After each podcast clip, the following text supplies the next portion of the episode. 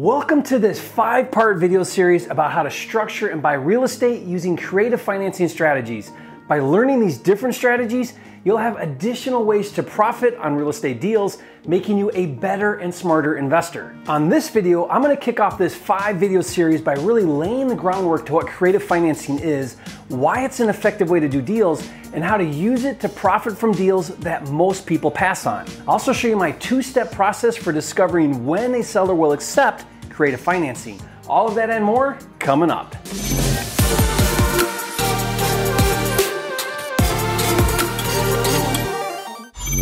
Hi there, it's Jerry Norton, the nation's leading expert on flipping houses. And if you're new here to make more money and less time flipping real estate so you can live your dream life, subscribe to my channel, click the bell icon to get notified when new videos are released. Now, as I like to do on all of my videos, is first give the big picture so that what I'm teaching has the proper context and then get down into the nitty gritty and give you the very specific details as to how it works. So, in the world of real estate, there are two ends of the spectrum when it comes to paying the seller to buy the property. On one end, we have traditional bank financing. Now, this is the most challenging to get because banks have many requirements to qualify for financing, such as good credit, you know, your credit history, your job history, down payment, other debts, etc. The upside to getting bank financing, perhaps the only upside, is that you get a lower interest rate. So if you're to buy an investment property using bank financing, then when you make the offer to a motivated seller, you have a financing contingency. Now that means in the event you don't qualify for the bank financing for whatever reason, you can back out of the contract without any repercussions. Well, as you can imagine, this could be a big concern for a motivated seller who desperately wants to sell their property quickly. Now, the other end of the spectrum when it comes to paying the seller to buy a property is to pay all cash. Now, technically, that means you have the funds readily available or liquid and that you can pay the seller in full without having a financing contingency. This reassures the seller that you'll be able to fund the purchase quickly and without any issues because all cash means you don't have a financing contingency. Well, here's the thing as all real estate investors know or should know, making an all cash offer to a seller doesn't necessarily mean it has to be your cash. The cash can come from somewhere else, such as from a hard money lender or a private money lender. Now, these are money lenders who specialize in lending cash to investors to buy properties. And their requirements are much less than a traditional bank because they focus more on the deal than on the individual. Basically, if it's a good deal, they'll give you the money to buy it. But here's the caveat cash is very expensive to borrow. Where bank financing might be 4 to 5% interest, private and hard money might be 10 to 12% interest or more. And that's okay. All that means is when buying an investment property using non traditional financing, such as hard money, you have to factor into the deal the cost of money, which means you need a really good deal, which means you have to buy the property at a much lower price to factor in the more expensive cost of money. When it comes to making offers to sellers, a cash offer will usually get you the best price. And for some motivated sellers, a cash offer is all they will entertain. They want their money now and they want rid of the property ASAP. A bank financing offer isn't as strong because, like I explained, there's less certainty to the seller, so usually you can't get as good of a deal. So, for example, let's say a seller gets two offers one for 100,000 cash and another for 100,000 with a bank financing contingency.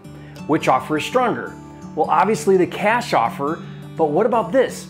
A cash offer for 90,000 versus a bank financing offer for 100,000, which is better? The answer is it depends on the motivation of the seller, but I'll tell you right now, many motivated sellers will take the cash offer over the financing offer even though it's $10,000 less, especially if the cash offer can close in let's say 2 weeks, where the financing offer might take 30 to 45 days. But here's the thing, whether your offer is cash or bank financing, the seller is going to get paid off in full at the time of closing. But what if there is a situation where the seller doesn't need all of the money up front? Could there be a situation where the seller would be willing to sell you the property for a higher amount in exchange for waiting to get paid some or all of the agreed upon sale price until later? And if so, why would they do that? Now, this is where real estate gets exciting because now we're entering the world of creative financing. Creative financing is using alternative ways to acquire and, in some cases, control real estate without paying some or all of the cash or getting bank financing. And as a real estate investor, the better you understand and recognize the ideal situation and the right type of creative financing to use, the more deals you'll do and the more money you'll make. Let me say that again because it's so important. The better you are at structuring creative financing, the more money you'll make as a real estate investor. What's important to realize is using creative financing, you don't have to factor in the expensive cost of cash so therefore, you can pay the seller more, which will allow you to do more deals. Deals that other cash buyers who don't know how to structure creative financing will pass on. The basic rule of thumb is this. With cash offers, you have to pay less to get a good deal, and with creative financing or terms, you can pay more and still get a good deal. Cash is pay less, terms pay more. In the following videos in this creative financing series, I'm going to do a deep dive into the different types of creative financing that you can use and how to recognize the ideal situation for each method and how to properly structure deals using each method. So be sure to stay tuned to those videos. I'll put the links to the other videos in this series in the description box below as they get released. You can watch those later. But for now, let me show you my two-step process for how to discover if and when a seller will consider creative financing as an option. Once you've identified a lead that you want to pursue, step one is to run the house flipping buy formula, which factors in the cost of capital for buying the property with cash. Now, if you're not a flipper, use whatever formula that you use to buy a property outright with cash. And then make an all cash offer to the seller. By doing this, you're establishing with the seller the lowest price option, which gives the seller the fastest and most convenient exit from the property. Remember, all cash and closing quickly gets the property permanently out of the seller's life, which is worth it for some sellers. Now, step two if the seller counters at a higher price, or even if he or she rejects your all cash offer, counter back to the seller, but this time offer to pay more if the seller will accept a creative financing solution. Now in the other videos in this series, I'll go into you know how much more you should offer with the different creative financing methods, but for now I want you to understand the process. Go in all cash, and if the seller doesn't accept, counter at a higher offer price using creative financing. By doing this, what you're communicating to the seller is hey, if you want to be rid of this property as fast as possible and you want your money now, here's my cash offer price. But if you want me to still take over the property and take it off your hands so you don't have to deal with it anymore, but if you're willing to wait to get paid and are willing to be flexible, then I can pay you more for it.